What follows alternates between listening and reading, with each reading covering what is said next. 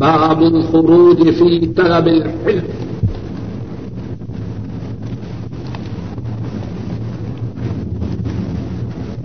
ورحل جابر بن عبد الله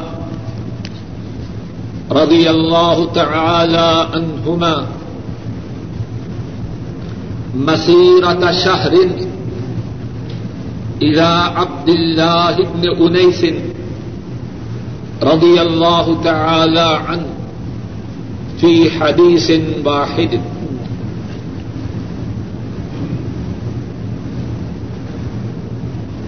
اس سے پہلے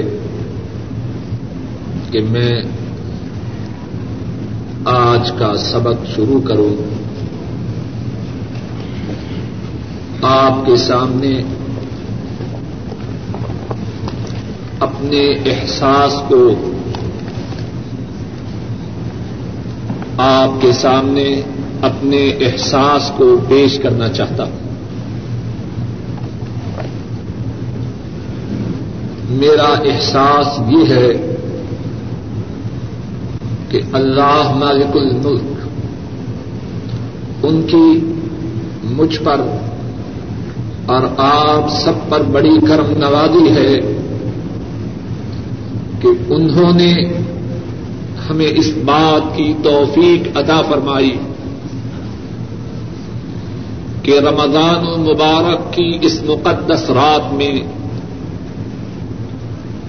ان کے گھر میں ان کے حبیب کی حدیث کو پڑھیں۔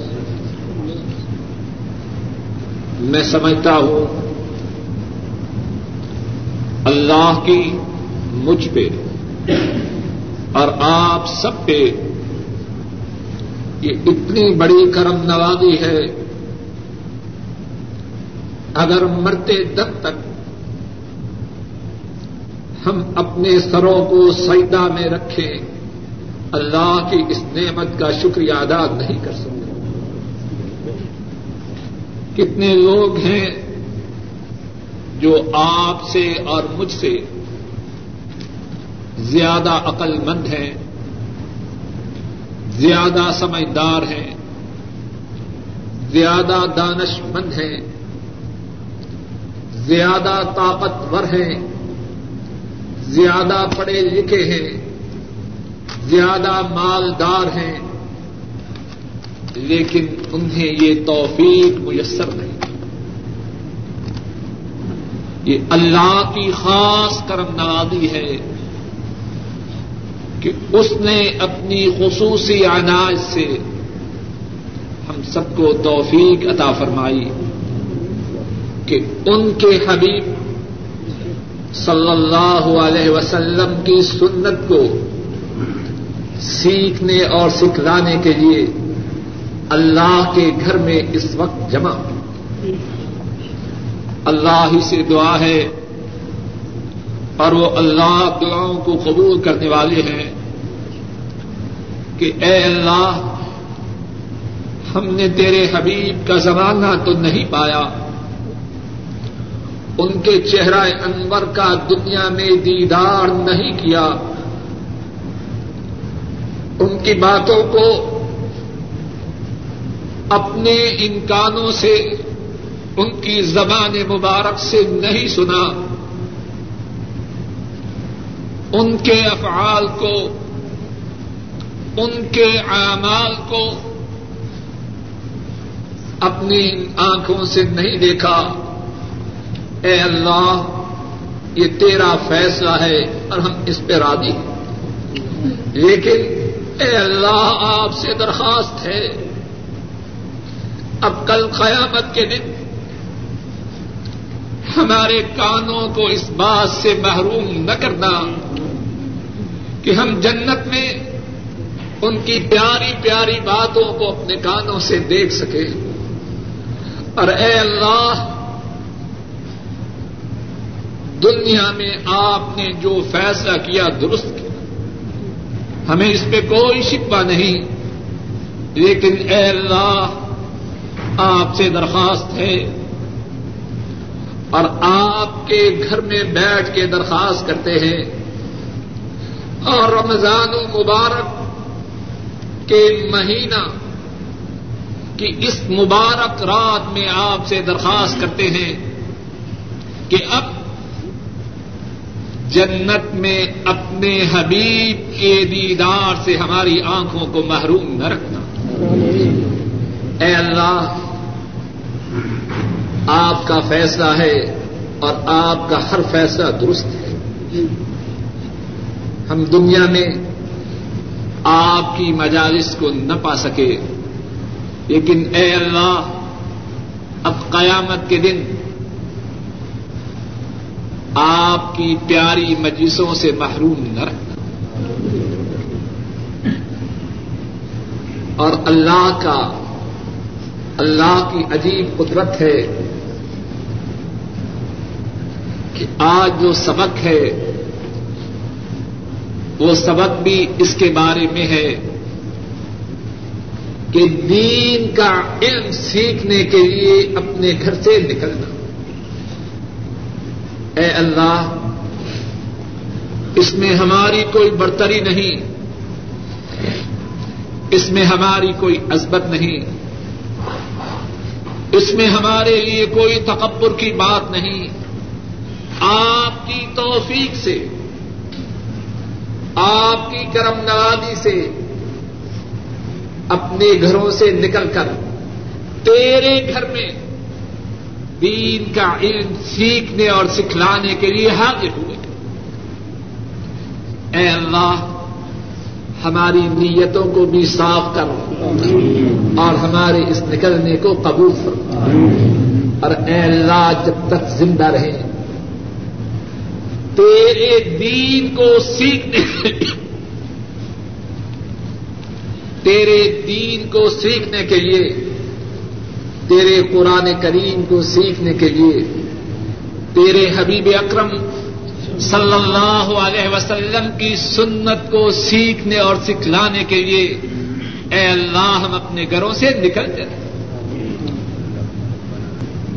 باب ہے علم کے سیکھنے کے لیے نکلنا۔ امام بخاری فرماتے ہیں، حضرت جابر ابن عبد اللہ رضی اللہ تعالی عنہ، انہوں نے ایک ماہ کا سفر کیا۔ عبد اللہ ابن انیس رضی اللہ تعالی عنہ، ان کی طرف فی حدیث واحد، ایک حدیث کو سیکھنے کے لیے۔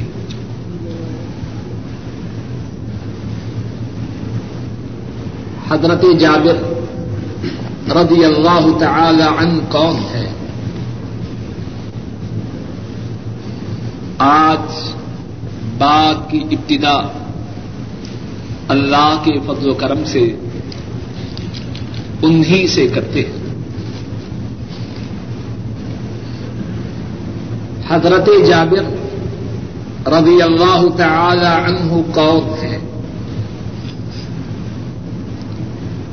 رسول کریم صلی اللہ علیہ وسلم تیرہ سال نبوت کے بعد مکہ مکرمہ میں رہے۔ مکہ مکرمہ میں آپ کو بہت زیادہ اذیتیں دی گئی مکہ کے کچھ لوگ مسلمان ہوئے۔ زیادہ لوگ آپ کی دعوت کی راہ میں رکاوٹیں کھڑی کر دی حضرت صلی اللہ علیہ وسلم حج کے موسم میں جو لوگ باہر سے آتے ان کو اسلام کی دعوت دیتے انہیں باہر کے آنے والوں میں یسرب کے کچھ لوگ نبوت کے گیارہویں سال حج کے لیے آتے ہیں۔ رسول کریم صلی اللہ علیہ وسلم ان کو اسلام کی دعوت دیتے ہیں۔ چھ اشخاص یسرب کے رہنے والے مسلمان ہوتے ہیں اور واپس یسرب پلٹ جاتے ہیں۔ اور یسرب کس کو کہتے ہیں؟ مدینہ نبوت کے بارہویں سال بارہ اشخاص۔ مکہ مکرمہ آتے ہیں۔ رسول کریم صلی اللہ علیہ وسلم سے ملاقات کرتے ہیں۔ اور یہ بارہ مسلمان بھی یسرف واپس پلٹ جاتے ہیں۔ نبوت کے تیرہویں سال۔ یسرف سے ایک قافلہ چلتا ہے۔ جس میں ستر یا ستر سے کچھ اوپر اشخاص ہیں اور انہی میں سے ان تمام میں سے چھوٹے حضرت جابر رضی اللہ تعالی عنہ بھی ہیں۔ یہ ستر کے ستر مسلمان ہیں۔ آ حضرت صلی اللہ علیہ وسلم سے بیت کرتے ہیں۔ اور اسلامی تاریخ میں اس بیت کا نام بیت اقبا الثانیہ ہے۔ اور یہ بیت مینا میں جمارات کے قریب ہوتی ہے۔ یہی وہ بیت ہے جس کے بعد رسول کریم صلی اللہ علیہ وسلم مکہ مکرمہ کو چھوڑ کر یسرف کی طرف ہجرت کرتے ہیں۔ ان بیت کرنے والوں میں بارہ اشخاص ایسے ہیں جن کو نقیب یا جن کو آپ کہیے سردار بنایا گیا ہے۔ ان بارہ میں سے ایک حضرت جابر رضی اللہ تعالی ان ان کے والد محترم حضرت عبداللہ رضی اللہ تعالی عنہ۔ اور ان ستر مسلمانوں میں جنہوں نے رسول کریم صلی اللہ علیہ وسلم کی بیت کی، ان سب مسلمانوں میں جو سب سے چھوٹے ہیں، وہ حضرت جابر رضی اللہ تعالی عنہ ہے باوجود چھوٹے ہونے کے عمر میں چھوٹے ہونے کے وہ مقام پاتے ہیں جو بڑوں بڑوں کو نصیب ہے۔ رسول کریم صلی اللہ علیہ وسلم ہجرت نبوت کے تیرہویں سال اسی سال، جس سال کے بیت اقبا اقتانیہ ہوتی ہے، ہجرت کر کے مدینہ طیبہ تشریف لاتے جابر رضی اللہ تعالی عنہ، ان کی عمر اس وقت تھوڑی۔ جنگ بدر ہوتی ہے، اس کے بعد جنگ عہد ہوتی ہے۔ حضرت جابر رضی اللہ تعالی عنہ، ان کی خواہش ہے کہ وہ بھی جنگ عہد میں شرکت کریں۔ لیکن ان کی سات سات یا نو ہمشیرہ ہے سات یا نو بہنیں ہیں۔ باپ کہتا ہے، بیٹا، میں جہاد میں جاتا ہوں اور تو اپنی بہنوں کے ساتھ گھر میں اللہ کی قدرت۔ حضرت عبداللہ، حضرت جابر رضی اللہ تعالی انہوں کے والد محترم جنگ عہد میں شہید ہو جاتے ہیں۔ اب جابر ہے، رضی اللہ تعالی عنہ اپنے گھر کا سارا بوجھ ان کے کندھوں پہ آ جاتا ہے۔ اور گھر بھی ایسا کہ اس میں سات یا نو بچیاں ہیں اور بچیوں والے سمجھتے ہیں کہ بچیوں کا پالنا اس کا ثواب بھی بڑا ہے اور اس کا بوجھ بھی کم نہیں اور جابر، ایسا گھرانہ، اس کی نگہبانی، اس کی سرپرستی، ان کی سپردگی میں آئی ہے جس میں سات یا نو بچیاں ہیں۔ اور اسی پہ بس نہیں۔ باپ شہید ہوئے ہیں اور ان کے ذمہ قرضہ ہے۔ اور قرضہ بھی کس کا ہے؟ کسی مسلمان کا نہیں۔ ایک یہودی کا ہے۔ اور قرضہ کتنا ہے؟ صحیح بخاری میں ہے، تیس وسط تمر وسط، ساٹھ ساٹھ ساٹھ ساٹھ، ان کا ایک وسط ہوتا ہے۔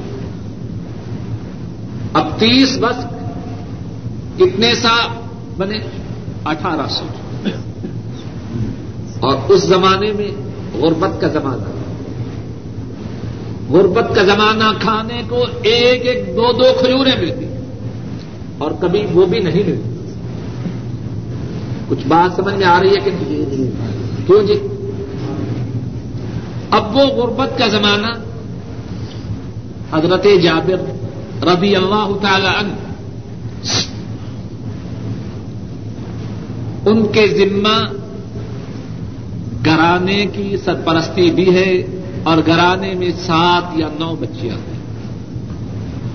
اور سر پہ قرضہ بھی ہے اور وہ اٹھارہ سو ساٹھ اور ایک سا کتنے کلو کا ہوتا ہے؟ دو کلو اور قریب آدھا کلو یا اس سے کچھ زیادہ۔ چار ہزار پانچ سو کلو سے زیادہ کھجور اب ذرا تصور کیجیے چار ہزار پانچ سو کلو سے زیادہ کیوں ہے اور یہ قرضہ کچھ کم نہیں اس بات۔ اب جابر ہے اور یہودی اس کا تقاضا ہے۔ حضرت جابر رضی اللہ تعالی عنہ یہودی سے کہتے ہیں، کچھ دیر دو، کچھ مہلت دو۔ لیکن یہودی اور مہلت دو باتیں، یکجا کیسے؟ یہودی مہلت دینے پہ آمادہ۔ حضرت جابر رضی اللہ تعالی عنہ کس کے پاس جاتے ہیں؟ اللہ کے حبیب۔ رحمت دو عالم۔ تاجدار مدینہ صلی اللہ علیہ وسلم۔ ان کی خدمت میں حاضر ہوتے ہیں۔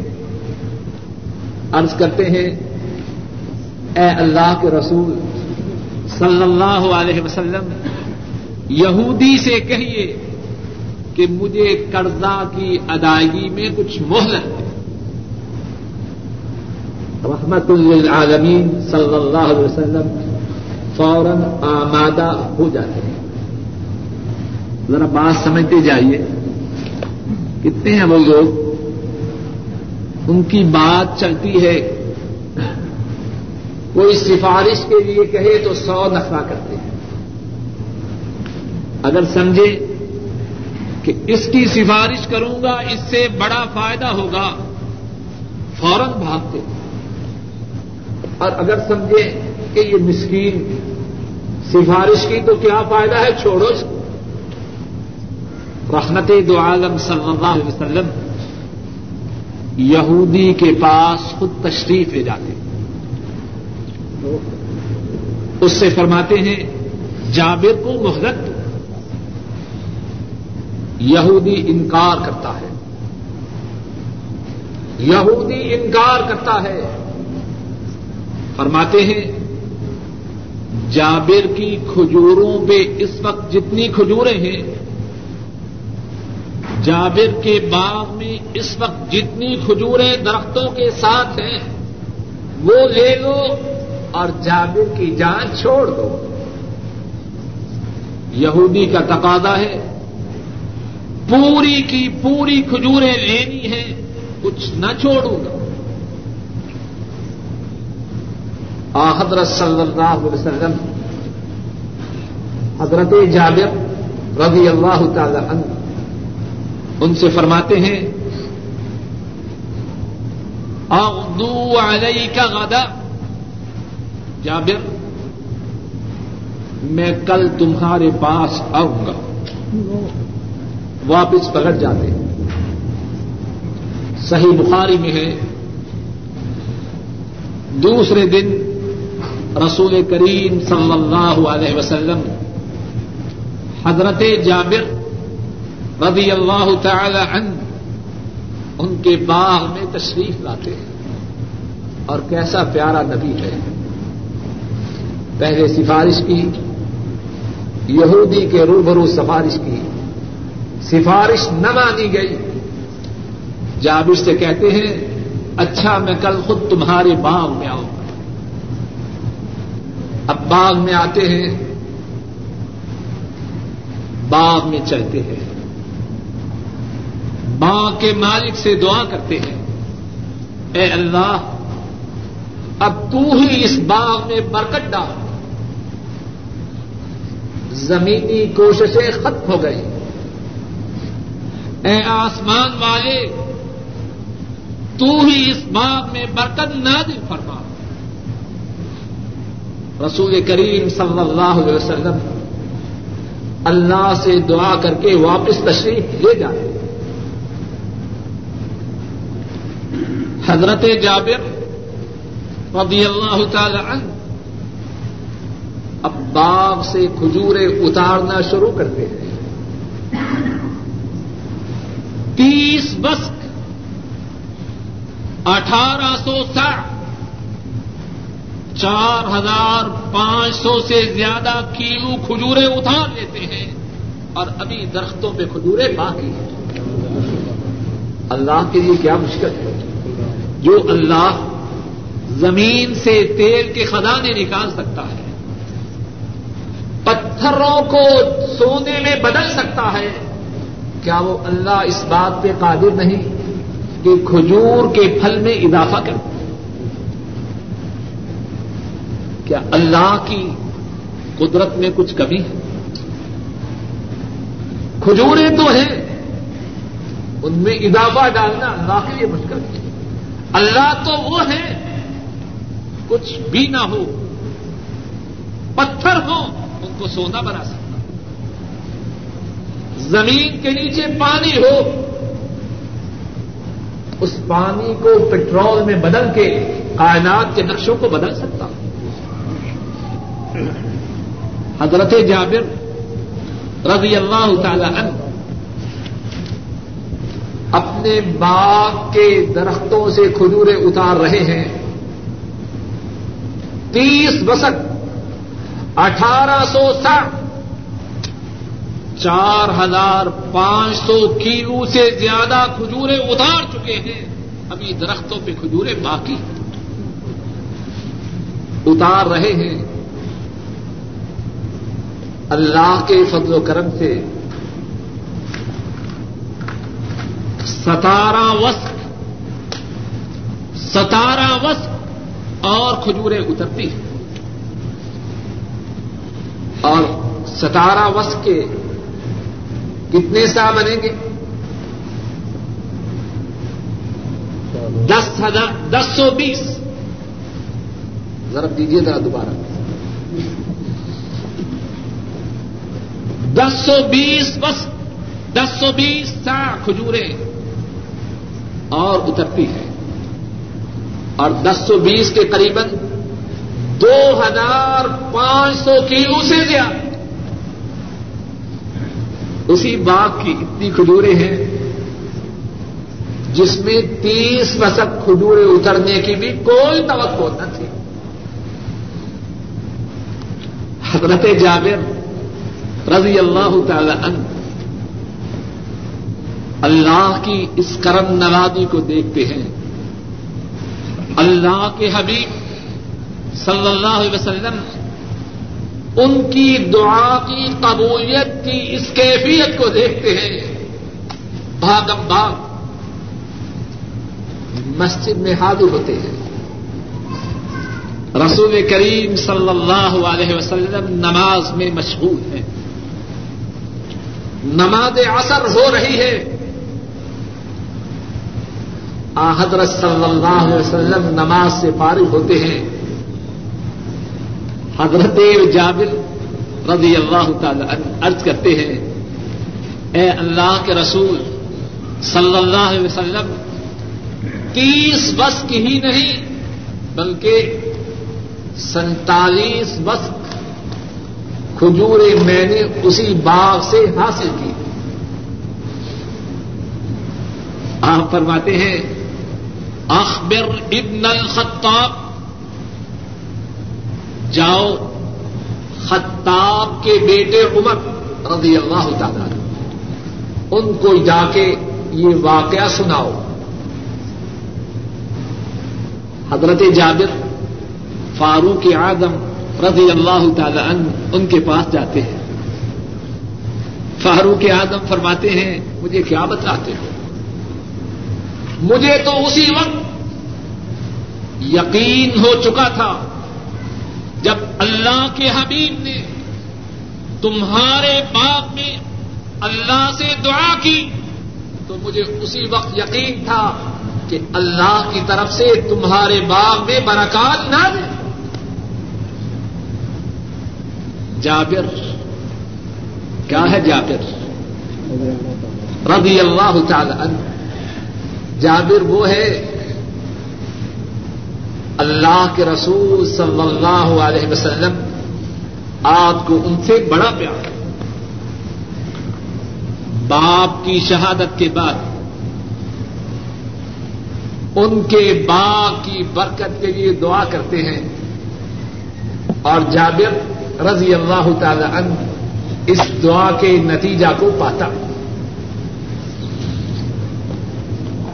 اور یہی جابر رضی اللہ تعالی عنہ۔ رسول کریم صلی اللہ علیہ وسلم کے ساتھ ایک غزوہ میں شریک ہے۔ غزوہ سے واپس آ رہے ہیں۔ حضرت جابر، ان کا جو اونٹ ہے، وہ بڑا تنگ کر رہا ہے۔ چلنے میں پیچھے رہ جاتا ہے اور حضرت جابر رضی اللہ تعالی عنہ ان کو بڑا ستا رہا۔ اللہ کے حبیب صلی اللہ علیہ وسلم اس منظر کو دیکھتے ہیں، فرماتے ہیں، جابر، کیا بات ہے؟ ارض کرتے ہیں، اونٹ تنگ کر رہا ہے۔ کائنات کے امام اپنی سواری سے اترتے ہیں۔ اب کتنے ہیں راستے میں گاڑی کھڑی ہو تو اپنی گاڑی کو روکتے ہیں۔ شو کر کے گزر جاتے ہیں۔ کائنات کا امام صلی اللہ علیہ وسلم اپنی سواری سے اترتا ہے۔ جابر کے اونٹ کو ذرا مارتے ہیں۔ اپنی چھوٹی سی چھڑی سے جابر کے اونٹ کو مارتے ہیں۔ اب جابر فرماتے ہیں کہ میرے اونٹ کی کیفیت یہ ہے کہ مجھے اسے تھامنا پڑ رہا ہے۔ وہ اللہ کے رسول صلی اللہ علیہ وسلم کی سواری سے بھی آگے نکلتا۔ اور جابر کہاں یہ برداشت کرے؟ کہ ان کی سواری اللہ کے رسول کی سواری سے آگے بڑھ جاتی با ادب ہے۔ روک روک کے رکھتے ہیں۔ حضرت صلی اللہ علیہ وسلم جابر سے فرماتے ہیں، جابر، اپنا اونٹ بیچنا ہے۔ حضرت جابر فرماتے، عرض کرتے ہیں ہاں بیچنا ہے۔ فرماتے ہیں ٹھیک ہے، ایک اوکیا لے لینا اور اونٹ ہم کو دے دینا۔ جابر بہت خوش ہے کہتے ہیں ٹھیک ہے۔ اب سفر جاری ہے۔ رسول کریم صلی اللہ علیہ وسلم اونکیا لے لینا اور اونٹ ہم کو دے دینا۔ جابر بہت خوش ہے کہتے ہیں ٹھیک ہے۔ اب سفر جاری ہے۔ رسول کریم صلی اللہ علیہ وسلم۔ پہلے مدینہ طیبہ پہنچ جاتے ہیں۔ جابر حضرت صلی اللہ علیہ وسلم کے بعد مدینہ طیبہ پہنچتے ہیں۔ کیا دیکھتا ہے؟ اللہ کے حبیب صلی اللہ علیہ وسلم۔ مسجد کے دروازے پہ کھڑے۔ ہیں فرماتے ہیں جابر، آگے۔ ارض کرتے ہیں جی آگے۔ فرمایا، اونٹ کو ادھر رکھو۔ مسجد میں داخل ہو جاؤ اور دو نفل پٹ سنت طریقہ ہے نا۔ آدمی جب سفر سے آئے تو پہلے کہاں جائے؟ مسجد۔ دو نفل پڑھ کے فارغ ہوتے ہیں۔ حضرت صلی اللہ علیہ وسلم، حضرت بلال رضی اللہ تعالی عنہ۔ کتنا پیارا وہ زمانہ ہے اور کتنے پیارے وہ لوگ ہیں۔ رسول کریم صلی اللہ علیہ وسلم حضرت بلال سے فرماتے ہیں،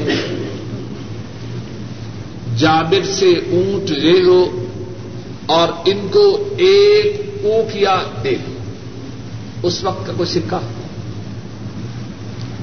حضرت جابر وزن کرتے ہیں، ایک اوکیا دیتے ہیں اور بلکہ زیادہ دیتے ہیں۔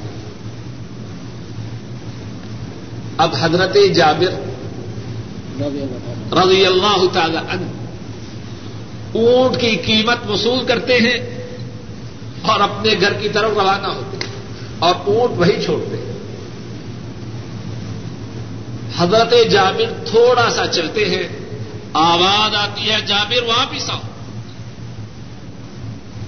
حضرت جابر خود فرماتے ہیں کہ میں نے اپنے دل ہی دل میں کہا، الان یرد علی ابلی۔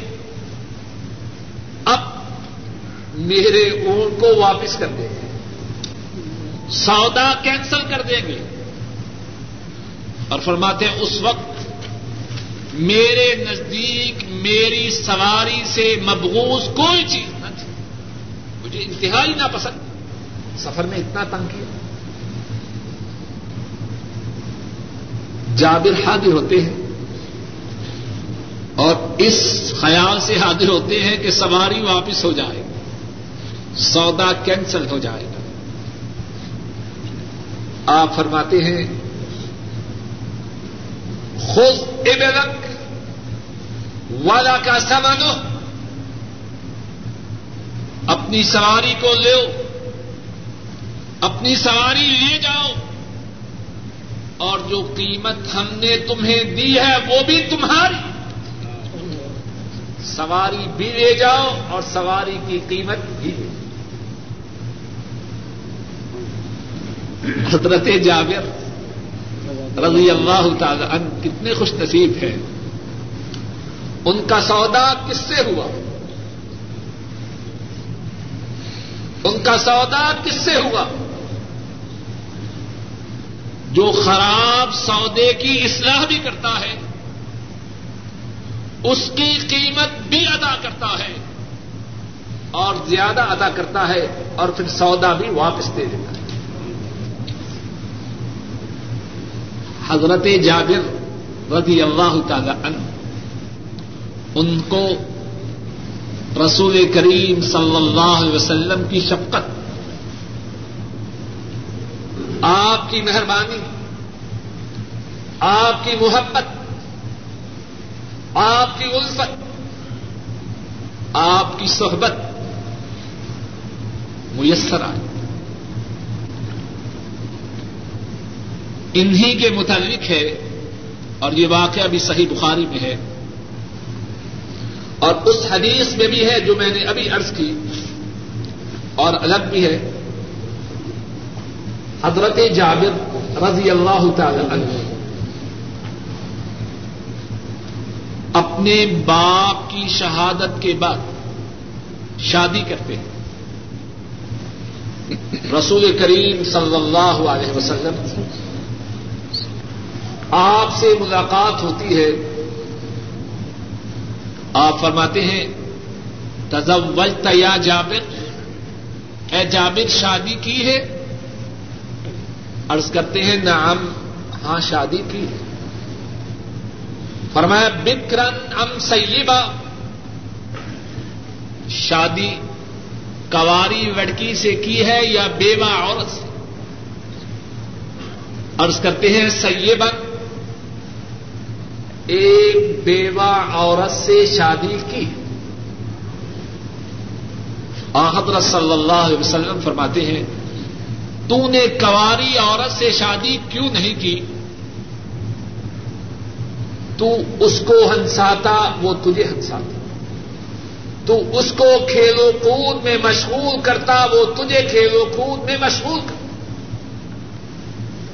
عرض کی اے اللہ کے رسول صلی اللہ علیہ وسلم، میرے باپ فوت ہو چکے ہیں۔ انہوں نے اپنے پیچھے اپنی بیٹیاں چھوڑی ہیں۔ میں نے اس بات کو پسند نہ کیا کہ ان ایسی ایک اور لڑکی اپنے گھر میں لے آ اتنا عظیم انسان ہے جا اپنی سوچ نہیں، اس کمبا کی سوچ ہے۔ جس کی سرپرستی ان کے ذمہ ہے۔ فرمایا، میں نے پسند ارض کی، میں نے پسند نہ کیا کہ پہلے گھر میں سات یا نو بہنیں ہیں۔ ان ایسی ایک لڑکی اور لے آؤ بلکہ میں نے پسند کیا، ایسی عورت لاؤں جو ان کے معاملات کی دیکھ بھال کر سکے۔ جو ان کے معاملات کو چلا سکے۔ حضرت صلی اللہ علیہ وسلم اپنے ساتھی جابر رضی اللہ تعالی عنہ، ان کی اس بات کو سنتے ہیں تو دعا دیتے ہیں، بارک اللہ لک۔ اے جابر اللہ تیرے لیے برکتیں نازل فرمائے اور جابر رضی اللہ تعالی عنہ، اگرچہ آپ کے زمانہ میں چھوٹے تھے، لیکن حضرت صلی اللہ علیہ وسلم کی احادیث کو سننے اور ان کو جمع کرنے کا انتہائی شوق۔ حضرت جابر رضی اللہ تعالی عنہ. عمر میں چھوٹے تھے، یاد ہے یا بھول گئے؟ بیت اقبا میں سب سے چھوٹے۔ تھے لیکن اس کے باوجود اللہ کے حبیب صلی اللہ علیہ وسلم آپ کی احادیث کو سننے، ان کو جمع کرنے کے انتہائی مشتاق تھے۔ اور اسی لیے رسول کریم صلی اللہ علیہ وسلم کی احادیث کو جن چھ صحابہ نے سب سے زیادہ بیان کیا، ان چھ میں سے ایک حضرت جابر رضی اللہ تعالی عنہ۔ آپ کی بیان کردہ احادیث ایک ہزار پانچ سو چالیس۔ اور اگر اس بات کو سمجھنا ہو کہ باوجود عمر کے چھوٹا ہونے کے یہ ان چھ صحابہ میں کس طرح شامل ہو گئے، جنہوں نے سب سے زیادہ احادیث کو بیان کیا ہے، تو اس واقعے کو دیکھیے جو آج کے ہمارے سبق میں یہاں تو امام بخاری نے اس واقعہ کو اختصار سے بیان کیا ہے۔ امام بخاری کی ایک اور کتاب الادب المفرد اس میں یہ واقعہ تفصیل سے ہے۔ مستند احمد میں بھی ہے۔ اور واقعہ یوں ہے، حضرت جابر رضی اللہ تعالی عنہ، ان کو اطلاع ہوئی۔ کہ شام میں ایک شخص ہے جس کے پاس ایک ایسی حدیث ہے جو کہ اس شخص نے رسول کریم صلی اللہ علیہ وسلم سے براہ راست سنی۔ ڈائریکٹ وہ حدیث اس شخص نے اللہ کے رسول صلی اللہ علیہ وسلم سے سنی۔ اب حضرت جابر کیا کرتے ہیں؟ رضی اللہ تعالی عنہ ایک اونٹ خریدتے ہیں۔ مدینہ طیبہ سے روانہ ہوتے ہیں۔ شام کا قصد کرتے ہیں۔ ایک ماہ تک کہنے کو بات آسان ہے۔ ایک ماہ تک سفر کرتے ہیں اور شام پہنچتے ہیں۔ اس شخص کے متعلق سوال کرتے ہیں جس نے وہ حدیث رسول کریم صلی اللہ علیہ وسلم سے سنی ہے۔ ان کے گھر کا پتہ چلتا ہے۔ دروازے پہ بواب ہے، چوکیدار ہے، گیٹ کیپر ہے۔ اس سے جا کے کہتے ہیں کہ اپنے صاحب سے کہو، گھر والے سے کہو کہ دروازے پہ جابر کھڑا ہے۔ گھر والے اندر ہی سے بولتے ہیں، یہ کون سا جابر ہے؟ جابر ابن عبداللہ ہے۔ عبداللہ کا بیٹا جابر ہے، رضی اللہ تعالی فرماتے ہیں ہاں میں عبداللہ کا بیٹا جابر دروازے پہ کھڑا ہوں۔ اب جو اندر ہے، وہ بھی اللہ کے رسول صلی اللہ علیہ وسلم کے صحابی ہیں۔ اور وہ عبد اللہ ابن انیس ہے۔ اور وہ بھی وہ صحابی ہیں، انہوں نے بھی اقبا ثانیہ میں اللہ کے رسول صلی اللہ علیہ وسلم کی بیت اب سنتے ہیں کہ عبداللہ کے صاحبزادے جابر میرے دروازے پہ کھڑے۔ ہیں بھاگم باغ اندر سے باہر نکلتے ہیں۔ دیکھتے ہیں کہ مدینے کا جابر میرے دروازے پہ۔ فوراً ان سے معانقہ کرتے ان کے گلے لپٹ جاتے ہیں۔ کہ تم نے اللہ کے رسول صلی اللہ علیہ وسلم کی ایک حدیث براہ راست ان سے سنی۔ ہے مجھے ڈر ہوا، کہیں ایسا نہ ہو کہ میں مر جاؤں۔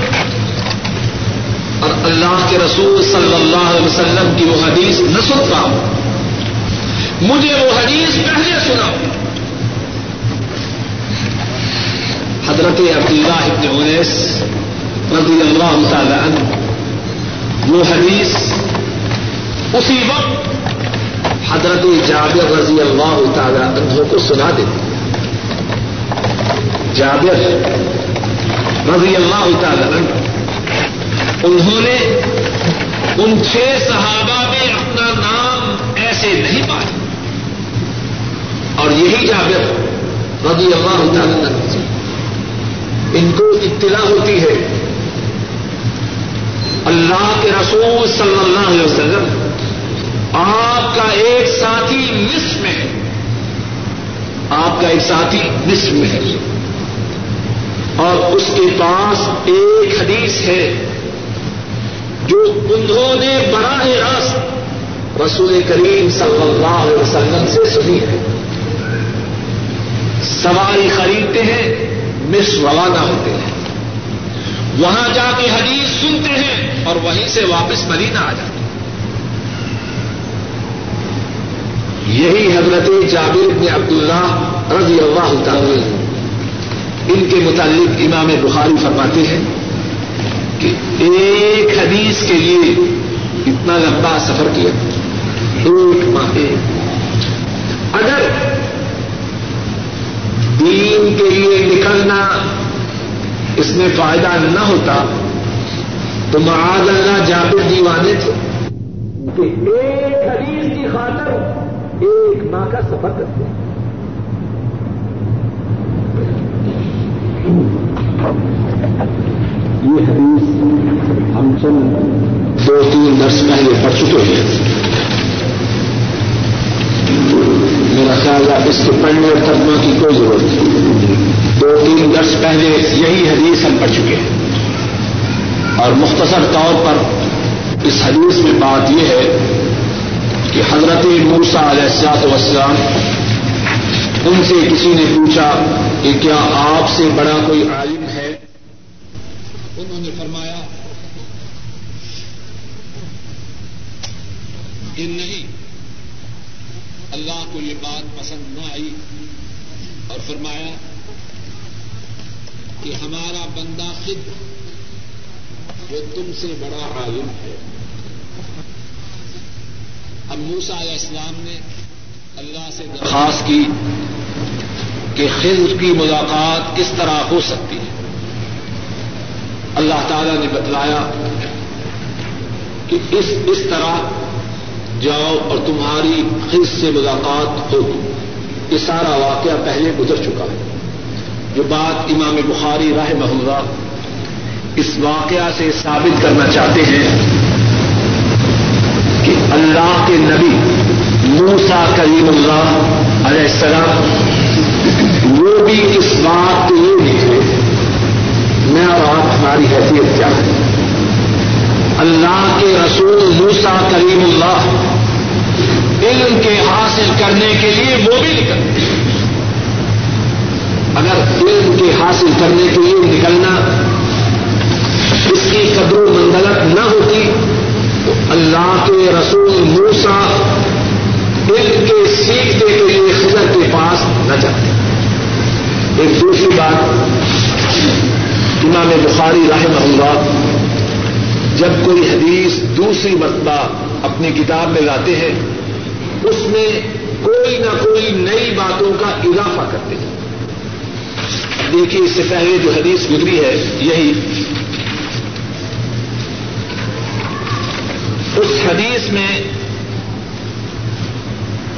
حضرت ابن عباس کے جو شاگرد ہیں، مل گئی آپ کو۔ حضرت ابن عباس کے شاگرد عبید اللہ ہے اور عبید اللہ کے شاگرد ابن شہاب الزہری اور ابن شہاب الزہری کے شاگرد اس روایت میں صالح ہے اور اس روایت میں کون ہے اوزائی ہے اب ایک ہی بات ایک آدمی سے دو شخص بیان کریں تو اس بات میں قوت پیدا ہوتی ہے کہ نہیں؟ بات کو سمجھ میں آئے کہ نہیں؟ اس روایت میں ابن شہاب اور زہری کے جو شاگرد ہیں وہ کون ہیں؟ صالح.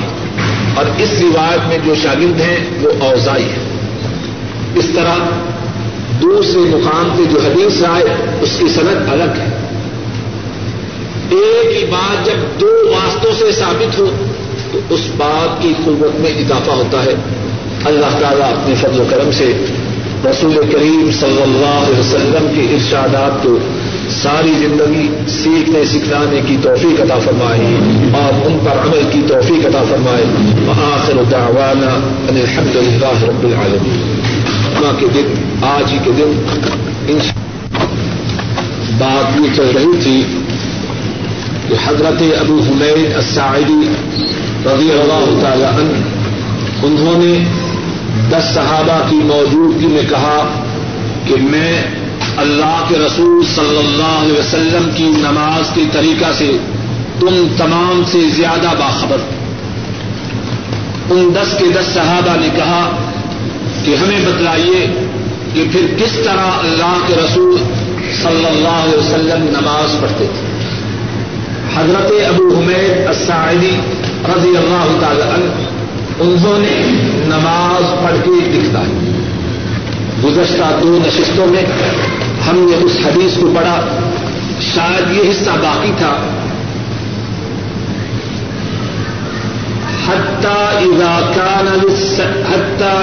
كانت السيدة التي فيها التصویر اخر رجله الاسرا کہ جب ابو حمید الساعدی رضی اللہ تعالی عنہ اس سجدہ کے بعد اتحیات کے لیے بیٹھے جس میں سلام پھیرنا ہے، تو انہوں نے اپنے بائیں پاؤں کو پیچھے کیا۔ کرایا ذرا تھوڑی سی جگہ دیں تاکہ آپ سب دیکھ لیں۔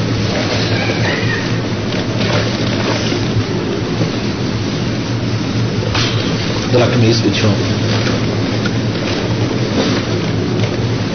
اس طرح۔ جس تشہد میں جس تشہد میں سلام ہو، اس میں اس طرح بیٹھنا وقاعدہ متورکن على شقه ایسر اور آپ اپنے بائیں کولے پر بیٹھے۔ ثم سلم، پھر آپ نے سلام پھیرا ہر وہ اتحیات جس میں سلام پھیرنا ہے، اس کی کیفیت یہ اور جس میں سلام نہیں پھیرنا اس کی کیفیت ایسے ہے، دیکھیے۔ جس اتحیات میں سلام پھیرنا ہے، اس میں اپنے کولے پہ بیٹھنا ہے۔ اس طرح۔ اور جس میں سلام نہیں پھیرنا تین رکھتے ہیں۔ اب جو سلام پھیرنا ہے، وہ کس میں پھیرنا ہے؟ تیسری رکھتے دوسری میں اس طرح بیٹھنا ہے، تیسری میں کس طرح؟ تیسری میں اس طرح۔ چار رکعتیں ہیں۔ ذرا دس ذرا ٹر نہیں یہ دوسری رقم اور جب آخری ہو، اگر تین رکعتیں ہیں، تو دوسری میں اس طرح۔ اور تیسری میں چار ہوں، چوتھی میں اس طرح۔ اور دوسری میں اگر دو رکھتے ہوں تو آخر تشخد ہے پھر اس طرح حدیث آپ کے سامنے ہے۔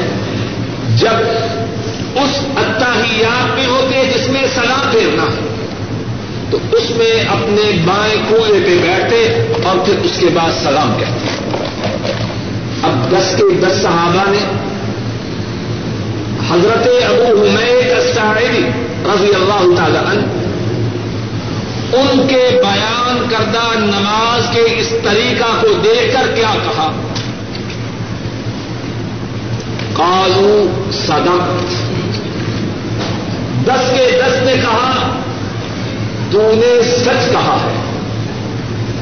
ہاکدہ کان یوسلی رسول کریم صلی اللہ علیہ وسلم اسی طرح نماز پڑھا کرتے۔ اب اس پہ حدیث ختم ہوتی ہے۔ ایک دفعہ پھر ساری اس حدیث کی روشنی میں حضرت صلی اللہ علیہ وسلم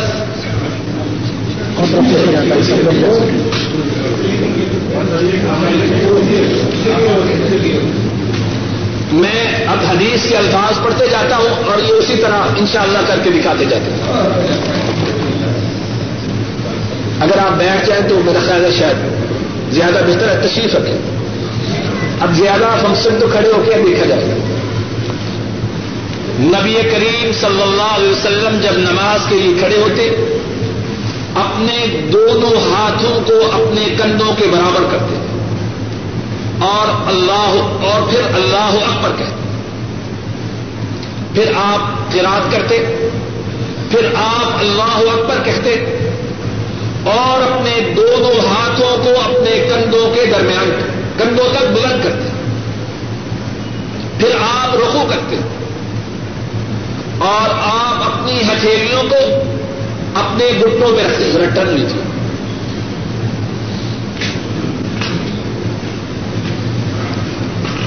اور آپ اپنے رقو میں بالکل سیدھے ہوتے اپنے رقو میں بالکل سیدھے ہوتے نہ اپنے سر کو اونچا کرتے نہ نیچا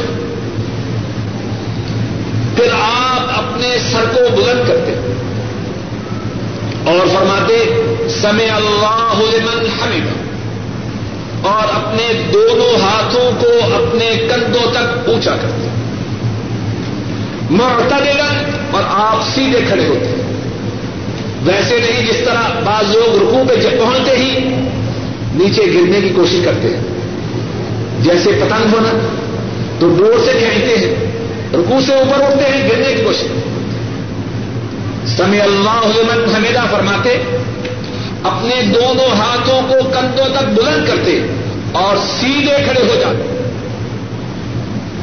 پھر آپ فرماتے، اللہ اکبر، اور زمین کی طرف چلے جاتے، سیدے کی حالت۔ آپ اپنے بازوؤں کو اپنے پہلوؤں سے دور کرتے۔ اور اپنے پاؤں کی انگلیوں کو کھولتے۔ یہ پاؤں کی انگلیاں جو ہے کھلی ہوں گی اور یہ انگلیاں جو ہیں کملا رخ ہو بعض لوگ اپنی انگلیوں کو اس طرح کرتا ایسے جیسے بچے بازو میں ہیں۔ اس طرح کرتے نہیں۔ انگلیوں کو اس طرح زمین پہ رکھنا۔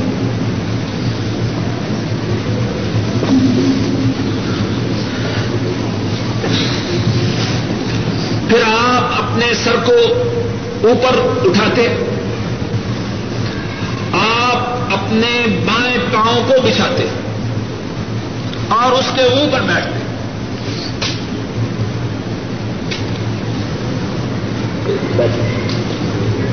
اس پاؤں کے اوپر بیٹھتے، داؤں پاؤں۔ سارے پاس بائیں پاؤں کے اوپر بیٹھنا ہے۔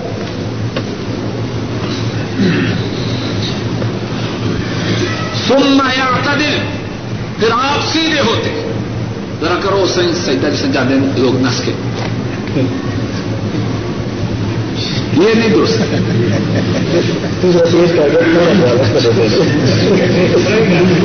سننا یا دل آپ دونوں سیدوں کے درمیان سیدھے ہوتے۔ حتى يرجع كل عزم في موضعه معتدلا. آپ دونوں سیدوں کے درمیان بالکل سیدھے ہوتے. یہاں تک کہ آپ کے جسم مبارک کی ہر ہڈی اپنی جگہ پہ آتی. پھر آپ سیدا کرتے. اللہ اکبر فرماتے، پھر آپ اوپر اٹھتے. اٹھو. ویسنی رجلا یسرا آپ اپنے بائیں قدم کو بچھاتے یہ کم ہے، دو سعیدوں کے بعد۔ فایا کو دو علیہ دو سعیدوں کے دربار اس طرح بیٹھ جاتے سن یا پھر آپ سیدھے ہوتے یہاں تک کہ آپ کے جسم کی ہر ہڈی اپنی جگہ پہ آ جاتی سم ینس پھر آپ کھڑے ہوتے اور اسی طرح دوسری رقم میں فرماتے تشفاتے ہو پھر آپ جب دو رقط سے کھڑے ہوتے، اللہ اکبر کہتے اور اپنے دونوں ہاتھوں کو کندھوں تک بلند کرتے۔ اور پھر اس کے بعد تشخد کی صورت ہے جو عرض کی جا چکی ہے۔ اللہ تعالیٰ اپنے فضل و کرم سے مجھے اور آپ سب کو رسول کریم صلی اللہ علیہ وسلم کی طریقہ کے مطابق نماز پڑھنے کی توفیق ادا ان شاء اللہ آئندہ دس کے بعد وضو کا جو طریقہ ہے، اسی طرح کوشش کریں گے کہ اول سے لے کر آخر تک سارا طریقہ بیان کرو سب نے سنی ہے سنا جی سوال۔ سوال تھا عورتوں کی طرف سے کہ مرد اور عورتوں کی نماز میں کوئی فرق ہے یا نہیں؟ عموماً عورتیں جو ہے سجدے میں سمجھتی ہیں کہ اور مرد اور عورت کے سجدے میں جو ہے فرق ہے یا رقو میں، تو وہ اس کی وضاحت ذرا چاہتی ہیں۔ میں سوال کا جواب دینے سے پہلے آپ سے گزارش کروں گا۔ یہ آخری سوال ہے اور آخری جواب ہے۔ انشاءاللہ۔ آئندہ سوالات اور جوابات آئندہ درس کے بعد، انشاءاللہ۔ عورتیں بھی ہماری عورت اور مرد کی نماز میں، عورت اور مرد کی نماز کی کیفیت میں۔ رسول کریم صلی اللہ علیہ وسلم نے کوئی فرق بیان نہیں قیام رقو سجود تشخد سب حالتوں میں مردوں اور عورتوں کی کیفیت ایک ہے۔ جو فرق ہے وہ پردہ میں۔ جو فرق ہے وہ مسجد میں حاضری یا غیر حاضری کے مطابق۔ ہے باقی جو قیام، ہاتھوں کا باندھنا رف الیدین کا کرنا رکوع میں جانا سیدے میں جانا، تشہد میں بیٹھنا، کسی حالت میں رسول کریم صلی اللہ علیہ وسلم سے عورتوں اور مردوں کے درمیان کوئی فرق تھا آخر